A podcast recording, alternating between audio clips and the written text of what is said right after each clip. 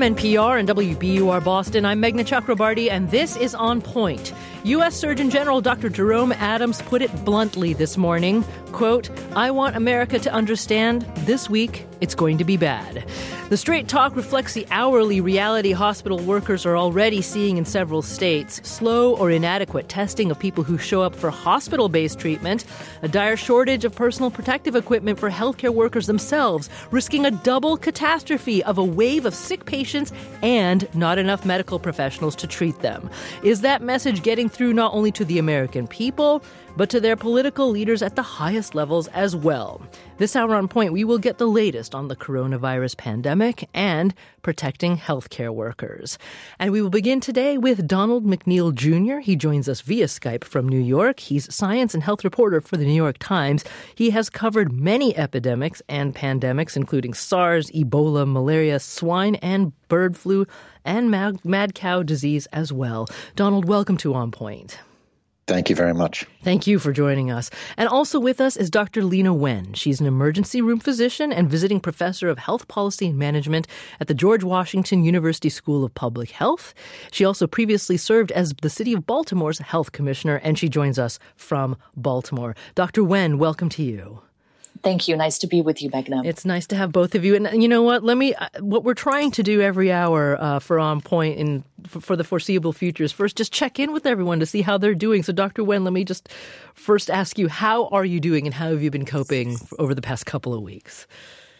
I appreciate the question. I mean, no doubt this is a very challenging time for all of us where there is no such thing as normal. I mean, this is not even a new normal when everything changes every day. And on my end, I am more than 38 weeks pregnant. Oh. And so many changes happening in my life, as with everybody else. I'm sure that brings along both a whole set of wonderful hopefulness and some concerns given where we are. We'll come back to that in a minute, Dr. Wen. But Donald, same question uh, for you. How have you been? I mean, you've probably been as busy as ever reporting on this in the past couple of weeks, but how have you been doing?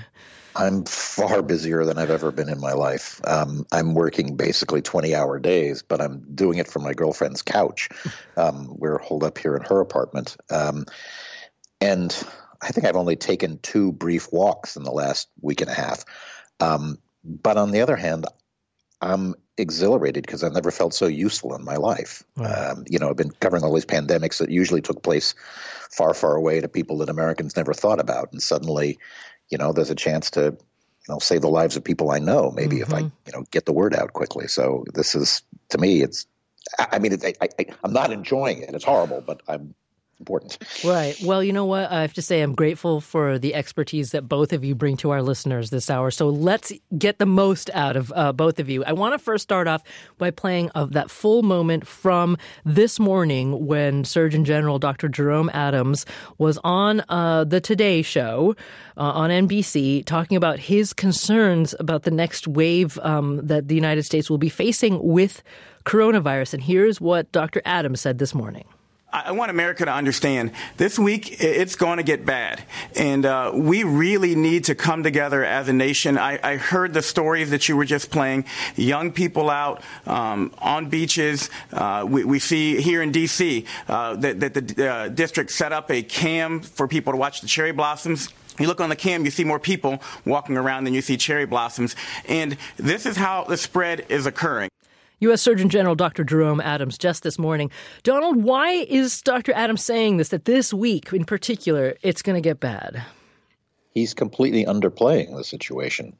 This week is the beginning of the week that we're going to see people dying in large numbers in hospitals beginning to get overwhelmed. But that's just going to continue. I, I, mean, if you go on the web and you look at pictures of Wuhan, like like the videos from the South China Morning Post, you see hospital corridors jammed with people. You see dead bodies lying on the floor. You see, you know, crematoriums where the where the coffins are lined up because the the furnaces can't burn them fast enough. And I'm afraid that's what's coming in New York City uh, because we have been goofing around and not taking this seriously. And why, in particular, are we sort of at that sort of rocket ship place point of the curve, so to speak? Yeah, it, it, it's not I mean, remember that, that the curve is of infections. Right. People people can be infectious before they feel symptoms, or up to 48 hours before they feel symptoms. After people begin to feel sick, it's generally 10 days or so before they crash and actually need oxygen. So there are lots and lots of people who are infected and don't know it. There are lots and lots of people who are sick and who are going to develop much worse illness. The second week crash is a very dangerous phenomenon of this disease. And the fear is that, you know, after all those people begin to need oxygen, the tanks at the ventilators are not going to be there because the people who got sick in the first bit of this will be, already be have taken them all. So, Dr. Wen, um, I hear Donald saying loud and clear that this is the the first week that we may start seeing the reality of what the warnings have been uh, for from public health officials the past couple of weeks. What do you think about that? He's completely right. And in fact, my colleagues who are on the front lines working in the ERs in New York, in Seattle, in Boston, and some of the other hard hit areas, they're already seeing it. And we know this is what happened in Italy and in China, that it was the doctors and nurses on the front lines who were sounding the alarm first. And I just want to underscore what Donald said too, that this is an insidious disease, which I think is why people are not taking it seriously enough. I mean, to be sure, a lot of people are. A lot of people are practicing good hand and face hygiene. They are practicing social distancing. They're taking the warnings by the CDC and others very seriously. But there are a lot of people who are not. And it's a major issue because we know that many people may not have symptoms but be infected with COVID 19. There was a study done that showed that up to 86% of people who are carrying the disease and can transmit it to others don't know that they have it. And because we have a serious issue with lack of testing in this country, we are almost certainly underestimating by m- many magnitudes the number of people who are transmitting it in our communities. And all it takes is 10%, 20% of the population to not take it seriously for that community spread to happen. And as that happens, we are going to see, we are already seeing this escalation in the number of cases here in the US. And we are very close to the verge of our hospitals becoming so overwhelmed as they did in Italy and China that doctors have to make this these unthinkable decisions about who gets the last ventilator and basically who gets to live and who does not. Mm. So, um, a little later in the show, we're going to focus much more um, sharply on the realities that healthcare workers are already facing. But I want to talk to both of you for a minute about the differing signals that we're getting from national leadership, right? We just heard what Dr. Adams, the U.S. Surgeon General, was saying about this week. Well, yesterday on Twitter, the president um, tweeted, We cannot let the cure be worse than the problem itself. At the end of the 15 day period, we will make a decision as to which way we want to go. Uh, I'm not quite sure what President Trump is signaling there. It seems like he's he's got some discomfort with even the amount of social or physical distancing Americans are already being um, asked to to undergo. Donald, I mean, what do you what do you make of what the president has been saying? it's the same denialism that he's been engaged in for weeks now. I mean, the, it's okay. We've only got five cases. They're all going to disappear very soon. Oh, don't worry. It's going to disappear by April. Um, it, and now there's a whole new school of thought growing up that's saying saying this this cure is worse than the disease phenomenon. That existed in Britain a couple of weeks ago, where they were talking about let's just develop herd immunity. They make it sort of phony scientific so that it sounds legitimate. That meant basically, let's just let the wave roll over us. I remember Donald Trump saying, you know, it's it's just going to to wash through the population, and he made it with his hand as if it was sort of a gentle breeze. And I thought he's heard the lectures from the epidemiologists, but when epidemiologists use that phrase, "it will wash through the population," they mean it will wash through like a tidal wave. That, nothing stops it with no immunity in the population. Everybody gets it, and this is tragic. Tragic. I mean, the alarm bells should have been ringing since late January when it was very clear that there was human to human transmission and that it was doubling much faster than anybody expected.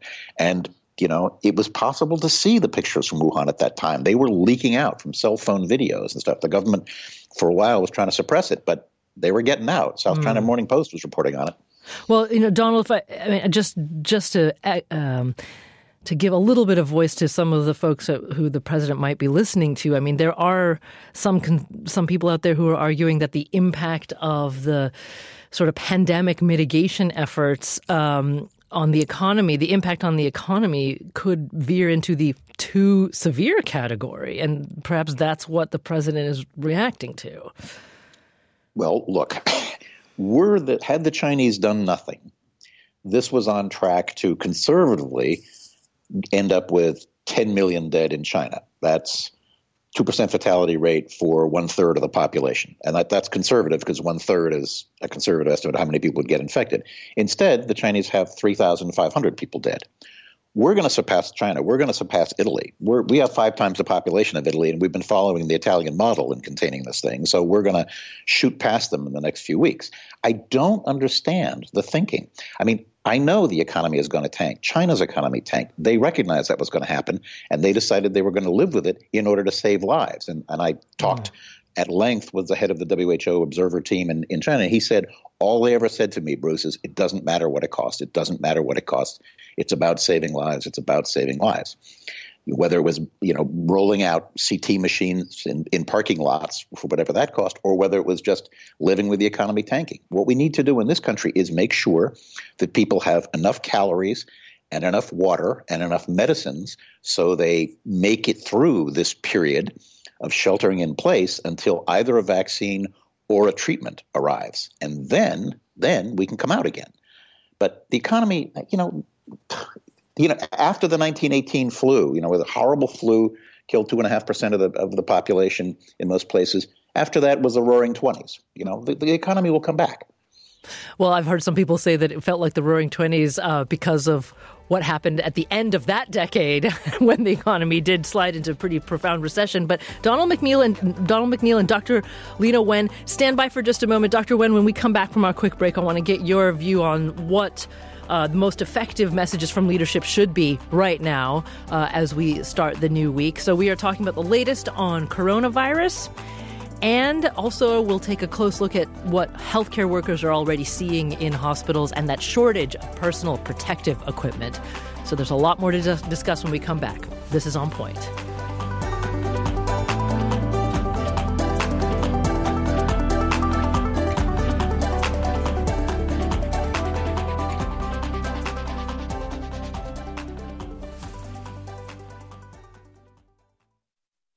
Want to add more positivity to your podcast feed? Check out Kind World stories of extraordinary kindness and compassion. That's Kind World. Subscribe now on Apple Podcasts or wherever you listen. This is On Point. I'm Meghna Chakrabarti. We are getting the latest on uh, the coronavirus global pandemic this hour and also going to take a close look at what healthcare workers are seeing on the front lines. I'm joined today by Donald McNeil Jr. He is the science and health reporter for the New York Times. He has covered any number of epidemics and pandemics for the Times. And Dr. Leana Wen also joins us. She's an emergency room physician and public health professor at George Washington University and previously served as Baltimore's health commissioner. And Dr. Wen, I'd love to lean on your uh, your experience as a commissioner of public health for a major American city. I mean, what should the messaging? What would be the ideal messaging to come from um, sort of sort of state and national level leaders right now, given where we are in the pandemic? Well, that messaging should be based on the truth and on science, evidence, and data the uh, and it should be united there needs to be a clear message from the top on all levels both from elected political leaders as well as from health officials and that message should again be based in science and truth and should start with how serious the situation is that this is what we know, this is what we don't know, and here are the actions that we are taking now to protect the American people. The seriousness and the gravity should be conveyed, not to scare people.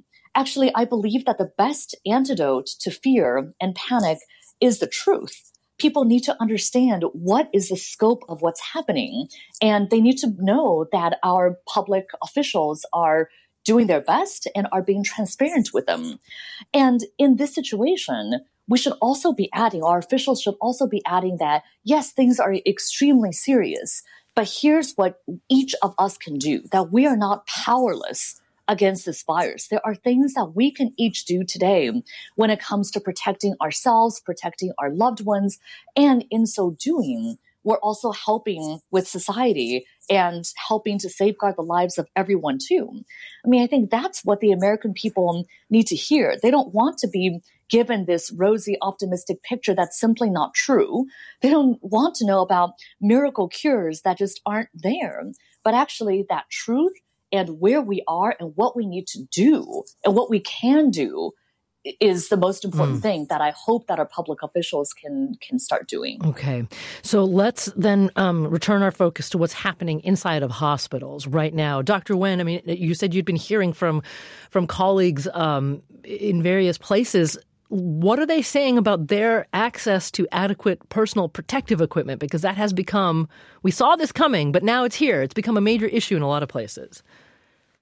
It truly is shocking um, two months ago, we saw the reports coming from China about nurses who had to spray down their masks until they were so wet they couldn't be used because they didn't have enough, or doctors who didn't have gowns and so were trying to make them out of garbage bags and raincoats. And we thought, wow, that's horrific. And I don't think any of us could have imagined that that could be the reality here in the US. But I'm hearing from my colleagues who are posting all over social media pleading for masks and goggles and gowns, asking relatives and friends to go to local hardware stores to see if they can get masks, or trying to figure out if there are local 3D printers. We had the head of a, um, a major medical center asking for volunteers to try to make supplies. I mean, you know, my colleagues are also terrified of going to work I mean, this is the work that we signed up to do. We took an oath to protect our patients, but there should also be an oath that society takes. There should also be an obligation that society has to protect those on the front lines. And it's just not enough at this point to say that we should be relying on the philanthropy and the goodwill of individuals who are volunteering to help healthcare providers. I mean, that's all really wonderful. And I'm glad to see this goodwill coming. Hmm. But at the end of the day, the federal government has an obligation. I mean, we would never send our soldiers to war and ask them to buy their own ammunition and to ask for volunteers to supply their armor. But that's what's happening now. And this is only the start of this epidemic, this outbreak here. What's going to happen in weeks or months? We're going to run out of supplies and then we're going to run out of healthcare workers and people will die. Yeah. You know, I, your uh, analogy to war is, is well taken, Dr. Wen, but I, I mean, look, the federal government, to be perfectly honest, I feel like has dropped. It has shown that it hasn't met the needs of soldiers at times too. I mean, in the early days of the the Iraq War, we were seeing all those stories about soldiers having to put armor on their own Humvees because there wasn't enough of it. But the question is, can the nation can um, the federal government then ramp up quickly to provide what is needed in an extreme circumstance? So, Donald McNeil, we did hear that last week the president in, ev- invoked the Defense Production Act. But what has to happen after that to then kick to make the production happen? Does does the president have to say specifically? And now you, company X and company Y, please begin making these products, and the United States federal government will be your guaranteed purchaser? Yes, I mean I think that will happen. I also think a lot of companies recognize. I mean, business people realize what's happening, and and they're they're stepping forward. This, you know, not everybody had to have their arm twisted during World War II in order to start making things for the military. You you start making it, and the government's going to pay you for it.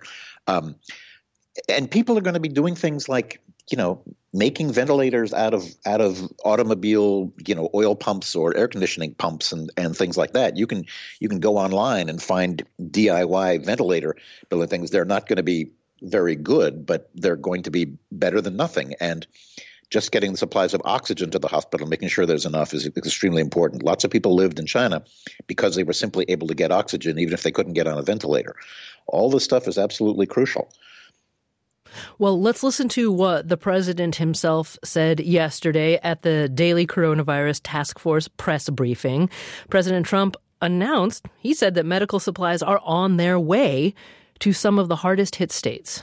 We have large quantities of medical equipment and supplies on the way based on all of this to those states, including respirators, surgical masks and gowns, face shields, coveralls, and gloves, with large quantities already delivered to Washington and to New York.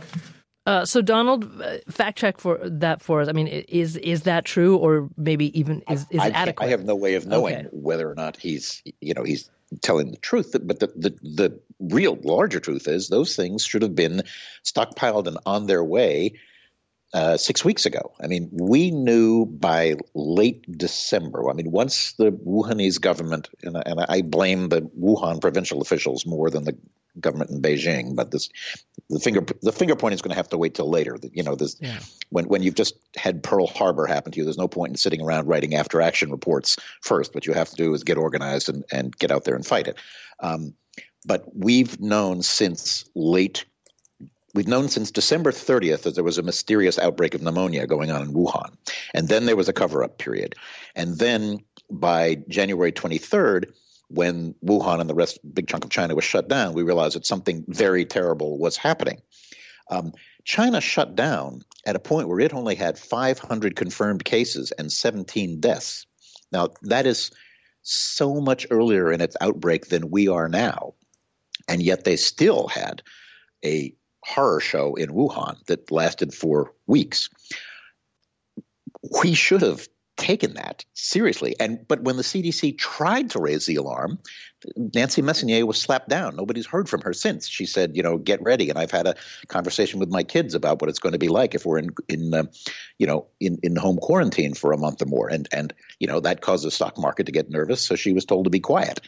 Um, and we have been minimizing this problem for mm. weeks now, and it's come home to roost. Well, Dr. Wen, I wonder if we, if you could help us think through possible solutions um, or ideal plans of action in the next couple of weeks, because at at this point, at least we know that there are certain states where the number of cases right now is much higher than others, right? So if the federal government, for example, were to say, we can guarantee that personal protective equipment in two to three weeks will be available in, in certain large quantities, could we move around what we have uh, in various states to get us through the next five to seven days? Yes, I, what we need right now is a national coordinated effort.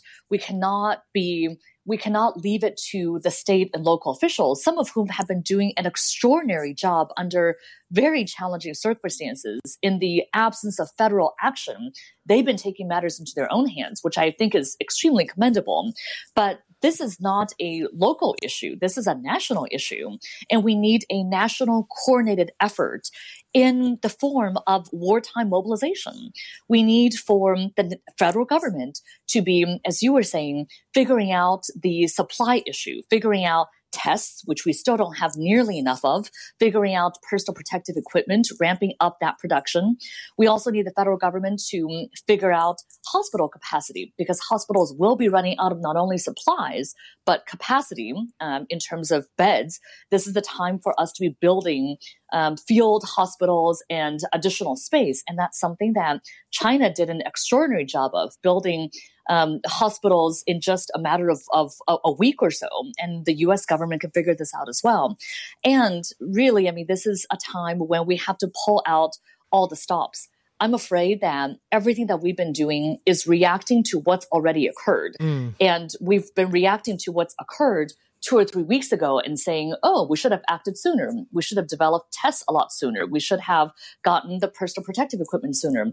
The thing is, we saw all of this coming because China was first. And they actually they bought us time because of the many measures that they implemented. We saw what's been effective in South Korea, in Singapore, in Hong Kong. We are seeing what's not been effective and the measures that should have been taken in Italy, but were not we know what we need to do. We just need the political will to get us there. Yeah. Well, Dr. Wen and Donald McNeil Jr., hang on for just a moment because let's turn to our callers briefly. Let's start with Tom, who's calling from Pittsfield, Vermont. Tom, you're on the air. Hi, I wanted to talk about the lack of personal protective equipment and medical supplies and having it, uh, it being due to our trade policy. In 2004, the last penicillin factory shut down in the United States. And today, 97% of our vaccines, 90% of our generic drugs, and 80% of active pharmaceutical ingredients all come from China. We don't have a manufacturing base to produce these products. There's one producer of N95 masks in Texas. And on February 20th, I was able to order a box that wasn't being picked up by hospitals. So on February 20th, local hospitals hadn't started stocking up. In 2005, there was a pandemic plan by the Bush administration that state and local authorities were supposed to stockpile equipment, PPE, in the event of a pandemic or an emergency. Mm-hmm. It appears as though none of them followed that plan because no local hospitals have a stockpile. Mm. And based on, you know, a lot of you are talking about China and the great work they've done. Back in November, there were two groups of people that were jailed. One was a group of cab drivers that were chatting on WeChat about a SARS-like virus going around Wuhan. And they were thrown in jail for rumor mongering. The Supreme Court of China let them out of jail with an apology. The Supreme Court of China throws people in holes never to be seen again. Mm. They don't let people out with apologies. The doctor that died was thrown in jail was arrested for rumor mongering. Right. He had to sign he had to sign a confession and then he was let back out. He went into Wuhan and died. Yeah. China yeah, Tom. Tom, I I take. I mean, I appreciate your point. China's early response um, definitely left a lot to be desired, to put it mildly. But thank you so much for that call, Donald. It seems as if one of the, the amongst the many points Tom was making is that um, the issue of global supply chains for medical supplies and pharmaceutical supplies being overly reliant on international sources. What do you think about that?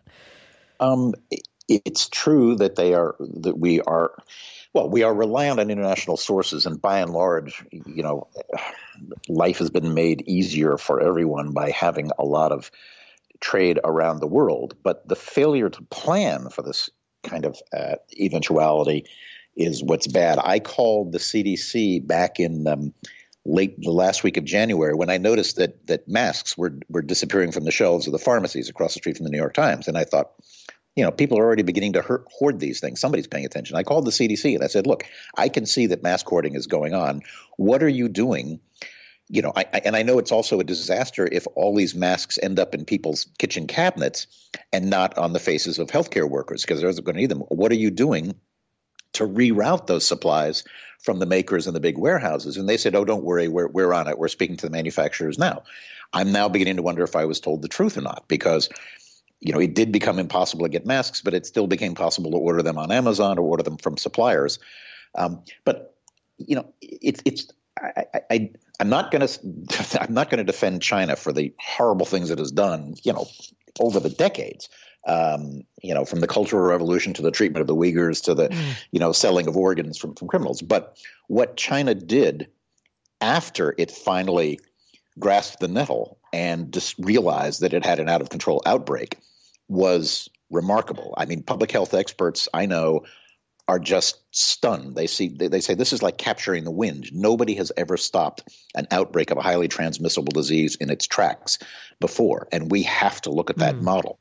It well, doesn't mean we have to be as brutal as they were about it, but we have to be extremely tough about it. And we have to be cooperative with each other because otherwise, it is just going to keep going through the population.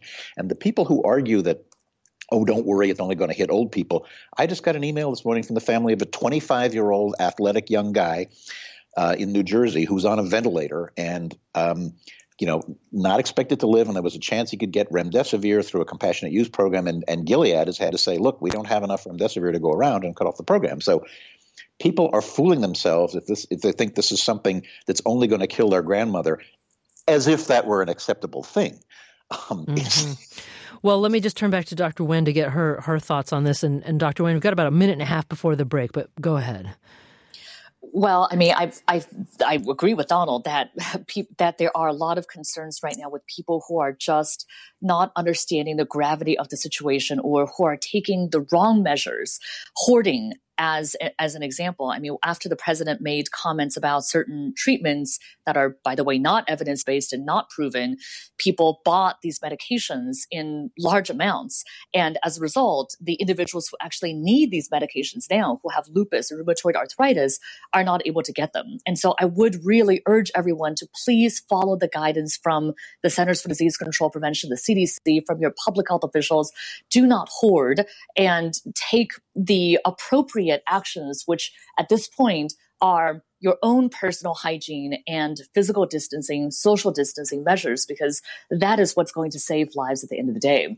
And I just wanted to say also to the caller who was talking about state and local officials, our public health infrastructure has been decimated over the years because there's a saying in public health that public health saved your life today, you just don't know it. Mm-hmm. Our work is so often invisible, and we need to think about bolstering that infrastructure so that we do not have this type of pandemic happening again when we could have predicted it happening in the first place. Well, Dr. Leana Wen and Donald McNeil, hang on here for just a second. One more break to go, and we'll talk a lot more when we come back. This is On Point.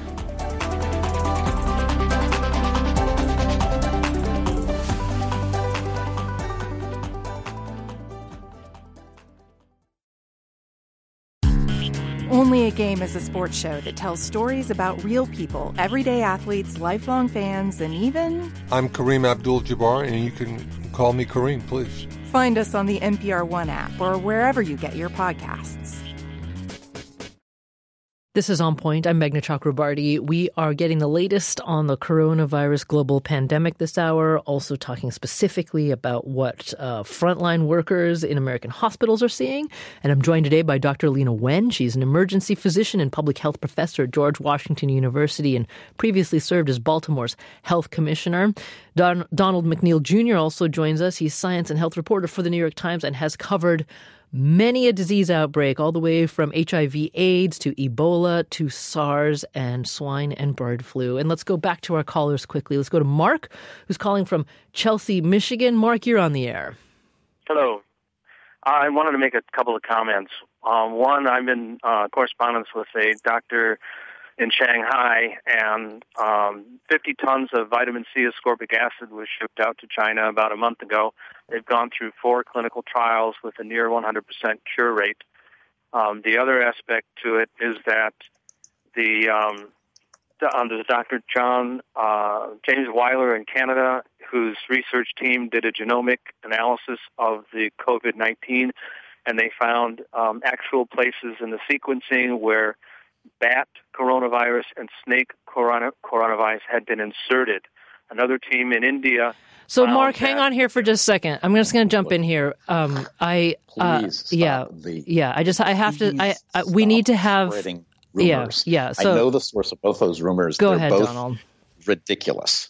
Um, the the virus. Okay, first of all, we should just drop the vitamin C nonsense. I mean, that vitamin C as a miracle drug has been going around since Linus Pauling started pushing the idea 30 years ago. Vitamin C does not cure the common cold. Vitamin C is excellent for scurvy. There's no question about it. But for most other diseases, it is not helpful. It is not something that's curing people in China. The rumors about bat DNA and um, snake DNA, uh, well, bat DNA is absolutely correct because this is, you know, coronaviruses mostly circulate in bats. Originally, they come through, they, you know, SARS and MERS both came to us through other animals. In the case of SARS, it was civet cats. In the case of MERS, it's camels. Um, that doesn't mean that those, first of all, the rat, uh, the um, uh, snake part is ridiculous. It's not true. That was a that was a bad paper, and it was with, withdrawn by the authors. The um, uh, the the closest relative to this virus is a bat virus. Um, in, uh, uh, in it was found in a cave in southern China, bat southern China. But but it's a 96% match, which is which in coronaviruses is a very poor match. It does not mean that it's a close relative. You have to get a 99 point something percent match in order to think, wow, this must be the virus that jumped from animals into people. Mm-hmm. So that's it's terrifying. Every epidemic I've ever covered, crazy rumors go around, and people repeat them as if they're facts. And when you dig into them, you find I mean the reason we haven't wiped polio out of the world is because the rumor has gone around in Muslim countries that the polio vaccine is a Western plot to sterilize Muslim girls, and so polio has never been wiped out in Pakistan and Afghanistan. Um, you know, the rumors, the, the, reason we had a measles outbreak in New York City was because of rumors that the measles vaccine was somehow dangerous or that it, that it contained um, pig DNA and, and uh, uh, you know, pig products and things. Now, some of those were partially correct in that um, there is some porcine gelatin used in the measles vaccine to mm. stabilize it. But this is known to the top rabbis in Jerusalem. This is known to the top Islamic scholars, and this is known to the Vatican. Uh, and and they have completely approved. The Vatican is another issue because of the question about cells from aborted fetuses. But the, all of these vaccines are approved yeah. by the top religious authorities on the principle that saving lives is more important than worrying about dietary laws. Yeah. So, Donald, I appreciate that because this is not a time for conspiracy theories. This is a time for scientific facts. So, Dr. Wen, let me turn back to you because you started the hour by. Um, sharing with us the happy news that that you're uh, 38 weeks pregnant. Um, it also um, is a way for us to talk briefly about you know all the other aspects of healthcare that have to continue even in the midst of this global pandemic, um, and especially for people who are, who might be you know uniquely vulnerable. So can you can you talk talk to us about that about the concerns that perhaps you know expectant mothers might have regarding going into labor at, at this particular time? Sure. Well, you're right that healthcare does not stop in the middle of pandemics. And that's something that we should all keep in mind too, that healthcare is a limited resource at the best of times and becomes even more limited in times like this. And people still have to continue seeking care. So actually, one more thing that I hope that your listeners will take away is please do not go to the ER unless you have something that is a true emergency, because that's another way for us to prevent overwhelming hospitals. There are people still coming in, as they will always do with heart attacks, strokes, car accidents, and yes, they will go to the hospital for labor and delivery. And we really need to save our precious resource for those who really need it. If you need our help, please come to the ER, but otherwise, don't.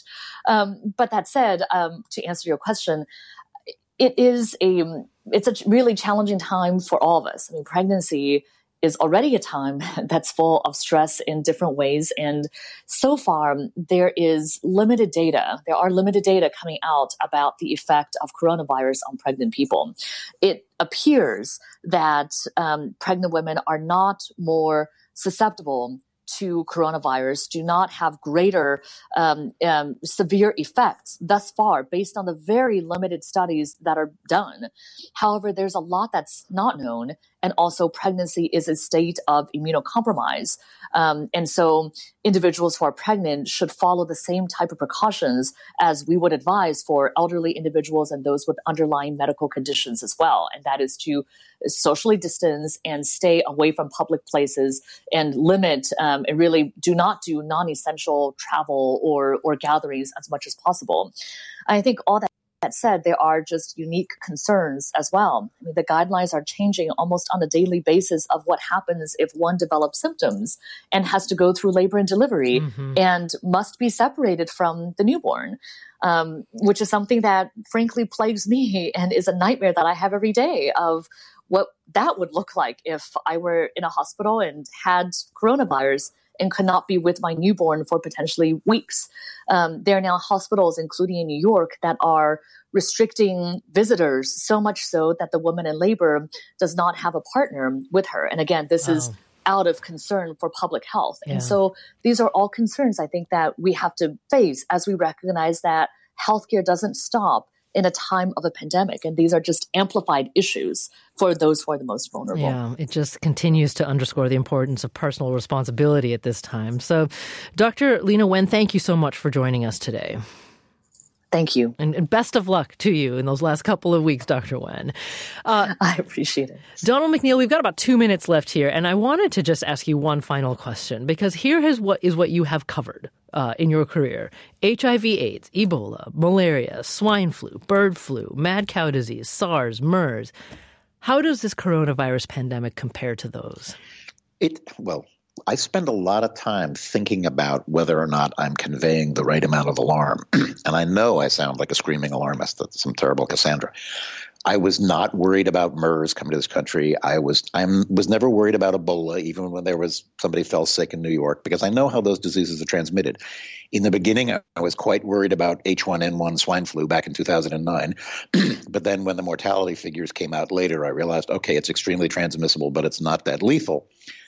This disease worries me like no other. And I've been saying that for a number of weeks. It reminds me of 1918, a highly transmissible disease that has a lethality rate of one, two, three, in that neighborhood percent. When that happens, you probably survive. But if you have 300 friends and relatives and acquaintances, 2% fatality means that six of them die. So as in 1918, not everybody died, but everybody knew somebody who died. I have a friend whose grandmother died, a young woman with kids. I have another friend whose grandmother's sister died. Bad things are going to happen, and people have to stop pretending they're not. Well, Donald, you helped us uh, just tell people that tomorrow, in fact, on this program, we are going to take a deep look over the course of the hour at that 1918 uh, flu, global flu pandemic about how it started, what happened, lessons learned to see what we can apply from uh, what happened a century ago. So that's tomorrow on On Point. But Donald McNeil Jr., science and health reporter for the New York Times, as we mentioned, he has covered a number of disease epidemics and pandemics, specializes in plagues and pestilences. It has been a pleasure to have you with us, Donald. Thank you so very much for your reporting.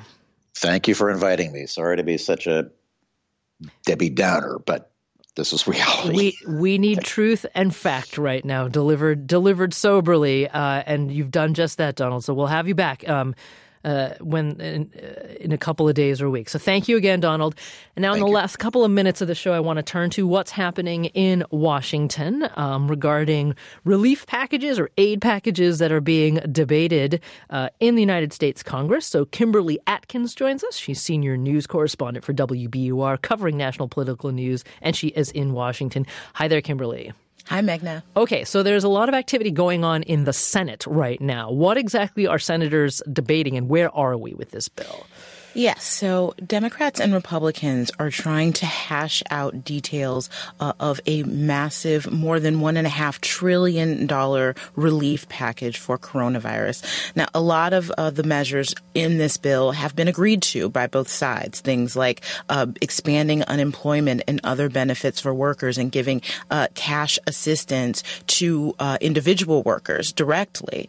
But there are some sticking points that prevented this bill from going to a vote over the weekend. The biggest is something called the Exchange Stabilization Fund. What this is is a, a a $500 billion fund uh, that would help shore up corporations uh, to keep them from going under and to keep the economy uh, strong. There are some limitations uh, as to what these corporations can do meant to prevent them from doing things like bu- using the money to buy back their own stock. But there's a big uh, exemption which gives the Treasury Secretary a lot of leeway and not a lot of transparency to lift some of those restrictions.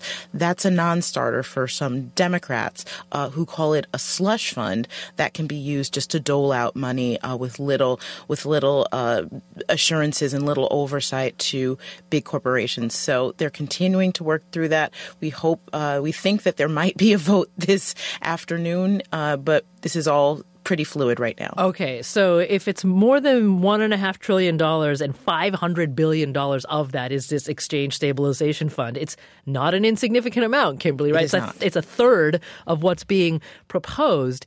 And but so how? I mean, how close are the sides to an agreement over this? This is a major sticking point, right? It's not. A, it's not a small one.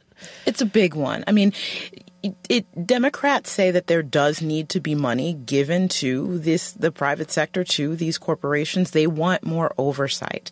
They want more restrictions on how this money can be doled out Republicans are saying, look, the Democrats are moving the goalpost here. These things were already agreed to. There are already restrictions there, and and time is of the essence. And it was only when the Democratic leaders, uh, Chuck Schumer, Nancy Pelosi, kind of came in late to voice these objections that really stopped the ball from rolling. So there is there is politics and policy mm-hmm. at play here, uh, but everybody knows that this is an urgent time, and uh, as we are seeing businesses close, uh, people really begin begin to struggle and feel the impact of this, they know they need to move quickly. Right. And so um, it sounds as if Democrats are most are unified in their concern about the exchange stabilization fund. Are there any um, voices of concern from the other side of the aisle?